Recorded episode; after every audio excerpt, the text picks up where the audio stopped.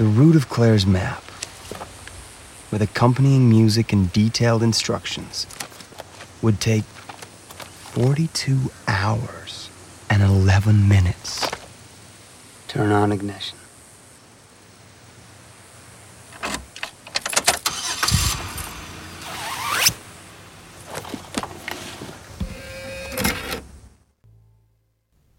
(1월 23일) 화요일 FM 영화 음악 시작하겠습니다.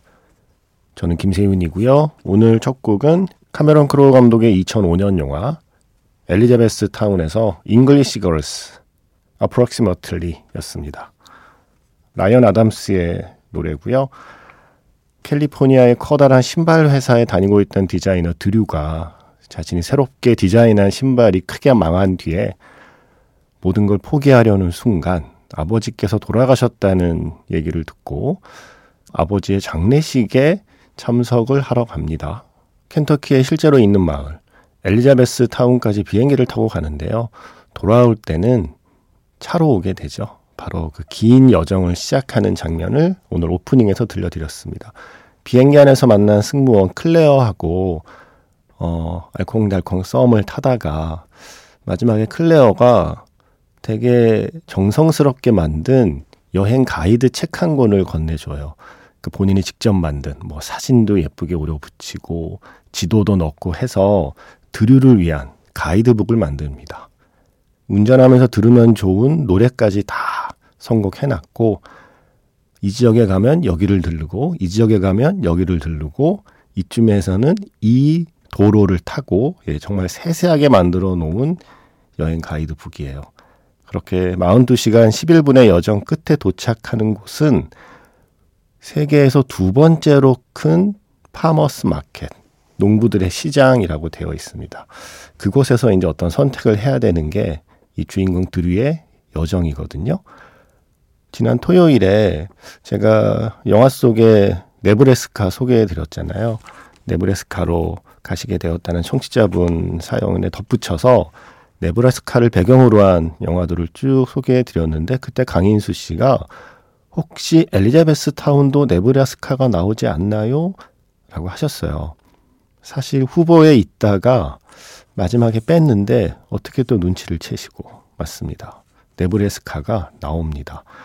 그런데 정확히 영화 속에 뭐 네브레스카 표지판이 보이는 것도 아니고요. 대사에서 네브레스카를 언급하지도 않거든요. 그래서 살짝 애매해서 빼긴 했어요. 근데 카메론 크로우 감독의 인터뷰나 영화의 프로덕션 그 노트 같은 걸 보면 네브레스카의 스코츠 블러프 쪽에서 촬영을 했다고 되어 있습니다. 그렇다면 어느 장면을 찍은 걸까? 열심히 제가 또 검색을 해봤어요. 그랬더니 그 42시간 11분 여정의 마지막 세계에서 두 번째로 큰 농부들의 시장 그게 네브래스카에 있는 걸로 설정이 되어 있대요. 그런데 이게 또 공식적인 자료가 아니라서 또 팩트 체크를 해야 되잖아요. 제가 뭘 했는지 아십니까? 마지막에 그 세계에서 두 번째로 큰 농부들의 시장. 아, 물론 이거는 실제가 아니에요. 영화를 위해 만들어낸 거예요. 카메론 크로우 감독이 대부분의 어, 영화에 등장한 어떤 지명이나 마을들은 실존하는데 요 마지막 목적지만 영화를 위해 없는 걸 지어낸 거죠. 그런데 어쨌든 영화 속에 그 농부들의 시장에 이렇게 표지판이 있어요. 이쪽으로 얼만큼 가면 애틀란타, 이쪽으로 얼만큼 가면 호놀룰루, 이쪽으로 얼만큼 가면 시애틀 이렇게 쭉 그 표지판이 하나 서 있거든요. 그 표지판 앞에서 약간 갈팡질팡하는 주인공이 보이거든요. 제가요 거기 써 있는 숫자를 다 검색을 해봤어요. 영화 속 표지판을 보면 그 농부들의 시장에서 애틀란타까지는 1238마일, 호놀룰루까지는 3528마일, 그리고 또 본베이가 나오거든요. 9668마일 뭐 이렇게 되어 있어요. 이걸 제가 네브레스카와의 거리를 계산해 봤더니 이 숫자들이 얼추 비슷하게 맞아 떨어지는 걸 보면 네브레스카에서 찍은 게 맞고 음, 마지막 그 농부들의 시장이 네브레스카에 있는 걸로 설정된 게 맞습니다. 이 얘기를 좀 확실히 해주시지 카메론 크로우 감독님이 고생해서 예 고생해서 검증했습니다.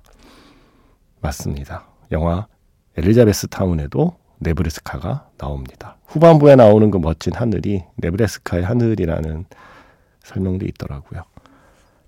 워낙에 좋은 음악이 많은데 오늘 들려드린 라이언 아담스의 음악이 바로 그 마지막 네브레스카의 세계에서 두 번째로 큰 농부들의 시장에 도착할 즈음에 차 안에서 흐르고 있던 노래였어요. 그래서 오늘 그 노래로 시작해봤습니다. 강인수 씨 고맙습니다. 네브레스카 특집에 또 제가 빼놓은 영화까지도 이렇게 써먹게 만들어 주시다니 고맙습니다. 문자번호 샵 8000번이고요. 짧은 건 50원, 긴 건 100원의 추가 정보 이용료가 붙습니다. 스마트 라디오 미니, 미니 어플은 무료이고요. 카카오톡 채널 FM 영화 음악으로 사연과 신청곡 남겨주시면 됩니다. 마지막에 뭐라고 하던가요? 누가? 장난 아니요. 뭐라 하는 것 같던데. 뭐?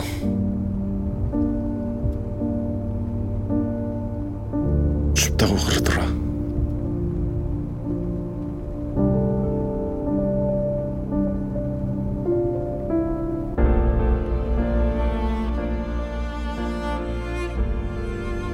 추운 겨울 따뜻한 영화 이야기 잠들지 않는 심야 영화관 FM 영화 음악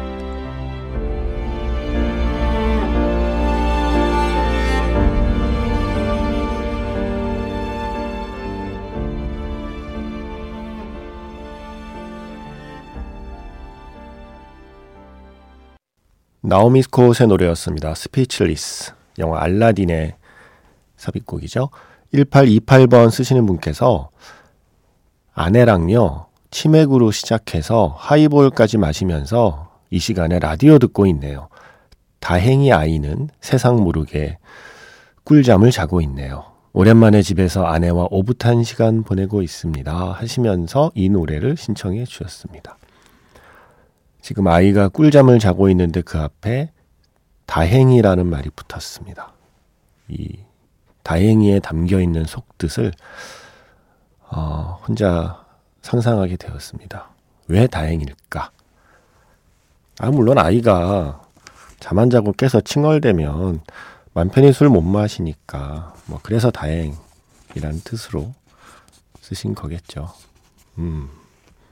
그거 말고 다행인 게 뭐가 있을까요?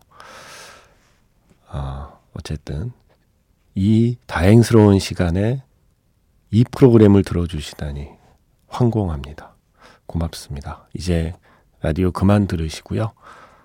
어, 부부가 할 수 있는 일을 이제 하시면 될 것 같습니다. 대화를 하셔야죠. 예. 부부가 할 수 있는. 예. Speechless. 침묵하지 마시고. 좋은 대화 나누십시오. 음, 4623번 쓰시는 분께서는 그렇지만 또 이런, 이러한 문자를 보내셨습니다. 무서운 영화를 보고 잠을 못 자는 아이 덕분에 처음으로 방송을 들어봅니다. 아이가 라라랜드의 City of Stars 듣고 싶다고 하는데 들려주실 수 있나요? 라고 하셨어요. 4623번 쓰시는 분의 아이는 또 다행스럽지 않게도 꿀잠을 자고 있지 않네요. 무슨 영화를 봤길래, 무슨 무서운 영화를 봤길래 잠들지 못할 정도지? 약간 궁금한데요. 그런 무서운 영화라면 또 보고 싶어 하는 사람들이 또 있단 말이에요, 반대로. 예. 어떤 무서운 영화인지 문득 궁금해졌습니다.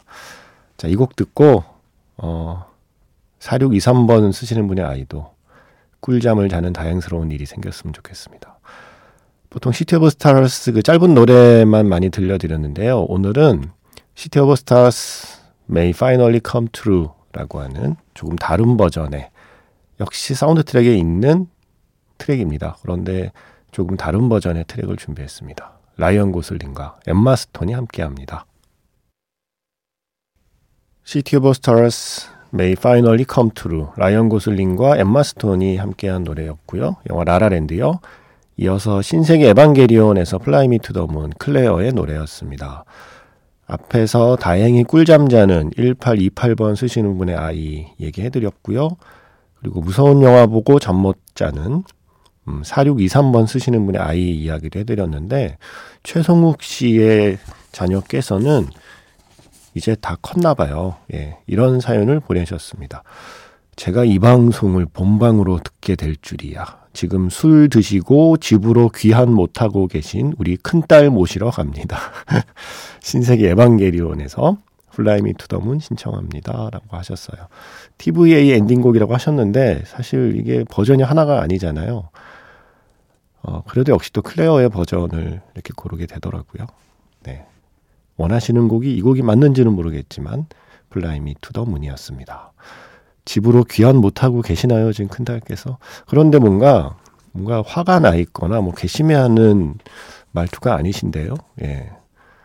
그래도 큰딸이 나를 필요로 하는구나. 라고 하는, 내가 어쨌든 필요한 존재구나. 쓸모 있는 사람이구나. 라는 어떤 그런 마음이신 것 같아요. 예. 뭔가 살짝, 예, 살짝 뿌듯해 하시는 것 같은데요. 아, 내일 힘들 텐데. 부디 최성욱 씨의 큰딸께서 내일 무사히 잘 해장을 하시기를 바랍니다. 어, 이 플라미 투더문 신청해 주신 분은 박진흥 씨도 계십니다. 아, 이분 동물병원 원장님이라고 하신 분이세요. 어, 이분께서 제가 주로 오전 11시에 수술 일정 잡아놓고 신지혜의 영화 음악 많이 듣고는 했었는데 지금은 들을 수 없게 되니 저의 루틴도 사라지고 저의 어떤 시간의 풍경도 사라지는 것 같아 아쉬워요 하시면서 신지혜 아나운서가 좋아했던 신세기 에반게리온의 Fly Me to the Moon 신청합니다 하셨습니다. 그죠? 25년이잖아요. 신지혜 아나운서께서 같은 시간에 영화 음악을 진행하면서 청취자를 만난 시간이 25년이기 때문에 그 25년의 루틴을 어, 다른 DJ가 대신하기는 아마 쉽진 않을 겁니다. 시간이 좀 걸릴 겁니다. 하지만 또 그 새로운 DJ 방송 또 계속 이렇게 또 듣다 보면 또 어느 순간 거기 또 익숙해지실 거예요. 그리고 뭐 잘 적응 안 되시면 MBC로 넘어오세요. 네. 오전 11시에 이석훈의 브런치 카페 MBC 프로그램으로 한번 옮겨보시는 건 어떨까요? 11시에 수술 일정 잡아놓고 네. 이 방송을 라디오 본부장께서 들으셔야 되는데. 자, 9028번 쓰시는 분. 작가님, 0.1 정도라도 좋은 사람이 되고 싶어요. 저 때문에 다른 사람들이 혹시라도 상처받는 게 싫어요. 그래서 좋은 사람이 되고 싶어요. 하지만 좋은 사람, 좀 더 나은 사람이 되려면 말투, 습관, 행동 모든 걸 싹 다 뜯어 고쳐야 할 텐데 그게 가능할지는 잘 모르겠어요. 그래도 0.1 아니 0.001 정도라도 더 나은 사람이 되고 싶어졌어요. 살면서 이런 마음이 처음으로 생겼어요.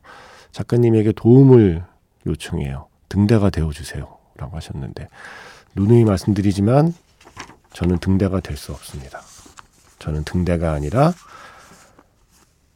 같은 바다에 같이 표류하는 또 다른 배의 불빛 정도만 될 수 있습니다. 그래서 감히 제가 뭐 조언을 드릴 수는 없고 다만 저의 경험에 비추어 이 사연에 드릴 수 있는 말씀은 음, 저 때문에 다른 사람들이 상처받는 게 싫어요라고 말씀하셨는데 그런 의미라면 아마 9028번 쓰시는 분이 되고 싶은 건 착한 사람인 건가라는 생각을 하게 됐어요.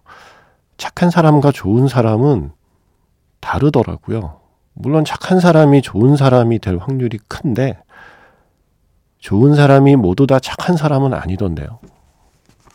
저의 경험으로는 사실 좋은 사람보다는 착한 사람 되는 게 좀 더 쉽다고 생각합니다. 말씀하신 대로 그 누구도 상처 주지 않기 위해 남이 받을 상처를 내가 대신 받으면서 그렇게 해 나간다면 사실 착한 사람은 될 수 있단 말이에요. 근데 착한 사람이 되긴 쉬운데 어떤 의미에서는 좋은 사람이 되기 어렵다고 생각해요. 왜냐하면 좋은 사람이라는 건 정말 9028 쓰시는 분이 말씀하신 것처럼 하나의 정해진 기준이 있는 게 아니거든요. 그렇잖아요. 누가 좋은 사람이에요? 나한테 좋은 사람은 꼭 착한 사람이 아니어도 돼요. 뭔가 나를 변화시키고 성장시키고 하는 의미에서의 나에게 좋은 어떤 의미로든 역할을 해주는 사람이 내 눈에는 좋은 사람일 수 있잖아요. 그런데 누가 봐도 좋은 사람이 된다는 건 너무 어려운 일이기 때문에 음, 사실 좋은 사람이 된다는 건 목표라기보단 결과에 가깝다고 생각합니다. 좋은 사람이 되겠다는 목표를 세우고 뭔가 정진을 해서 내가 달성할 수 있는 종류의 것은 아닌 것 같다는 생각은 해요. 그냥 내가 나름의 삶을 잘 살다 보면 결과적으로 좋은 사람이 되어 있을 수는 있겠죠. 그리고 다른 사, 다른 사람들로부터 좋은 사람이란 얘기를 들을 수는 있겠죠. 근데 좋은 사람이 네, 뭔가 무슨 금메달처럼 목표로 삼아서 달성할 수 있는 그런 종류의 것은 아니지 않나라는 생각이 들어요. 최근에 본 영화에서는 이런 이야기를 Living 어떤 인생이란 작품이 해주고 있었습니다. 제가 여러 차례 말씀드렸죠. 구로사와 아키라 감독의 1952년 영화 이끼루를 원작으로 한 빌 나이 주연의 영화. 일본이었던 배경을 영국으로 바꾸고 노벨상 받으신 가즈오 이시구로가 새롭게 시나리오를 쓴 영화. Living 어떤 인생이 어쩌면 9028번 쓰시는 분의 그 생각, 지금 하고 있는 고민을 하고 있는 주인공의 이야기예요. Living 어떤 인생의 그 주인공의 고민과 지금 9028번 쓰시는 분의 고민이 좀 접점이 있을 거라고 생각합니다. 그래서 지금 생각나는 영화는 이 영화, Living 어떤 인생이란 작품이 떠오르네요. 4576 쓰시는 분께서 그 영화에서 음악 신청해 주신 게 있어서 그 음악 준비했습니다. 영화 스코어 중에 Changed Living 어떤 인생에서 에밀리 레비네이즈 파루쉬의 Changed라는 스코어 먼저 들려드렸고요. 이어서 영화 러브레터에서 Small Happiness 레메디오스의 스코어였습니다. 2093번 쓰시는 분. 저는 몇 년 전에 서울 떠나 부산에 와서 살고 있는데요. 서울에 살 땐 눈이 오면 아 이제 겨울이구나 했거든요. 그런데 이제 눈을 볼 일이 거의 없네요. 그래서인지 오타루가 너무너무 너무너무 그리워요. 그렇다고 제가 영화 러브레터를 막 재미있게 본 것도 아닌데 우연히 여행을 갔다가 그곳이 러브레터 촬영지라는 걸 알게 됐어요. 그 뒤에 영화도 다시 보게 되고요.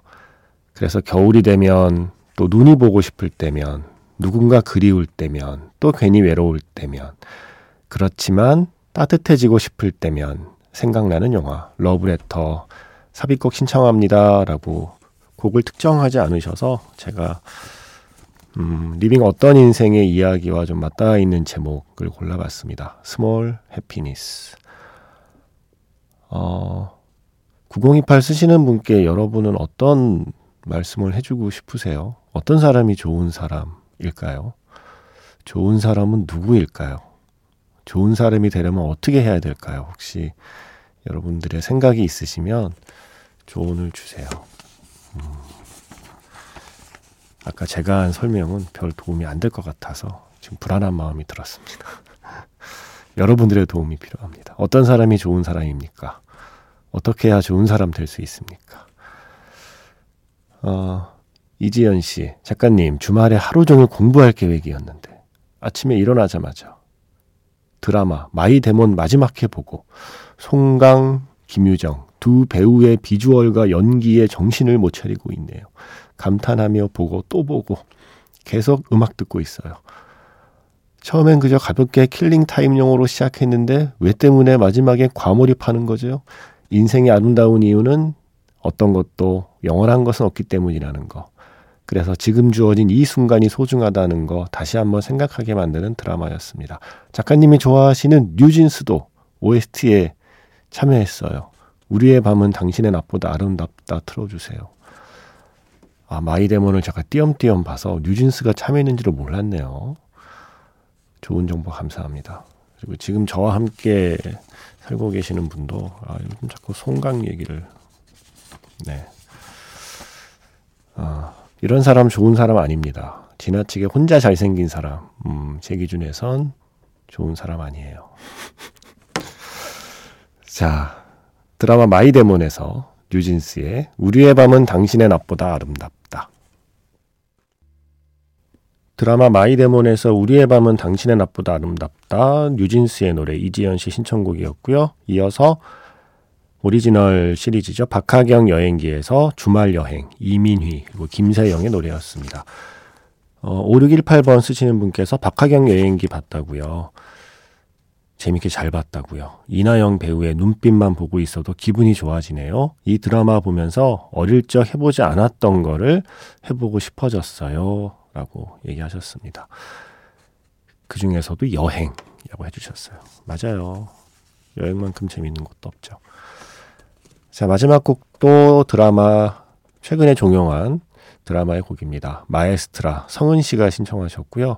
아름답고 우아한 이영애 배우와 이무생로랑 배우를 볼 수 있어서 푹 빠져있던 시간이었습니다. 그런데 마지막 엔딩곡이요.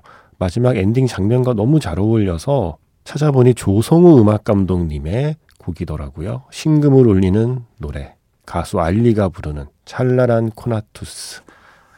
신청합니다. 라고 하셔서 이 노래로 마무리하겠습니다. 드라마 마에스트라의 음악입니다. 지금까지 FM 영화 음악 저는 김세윤이었습니다.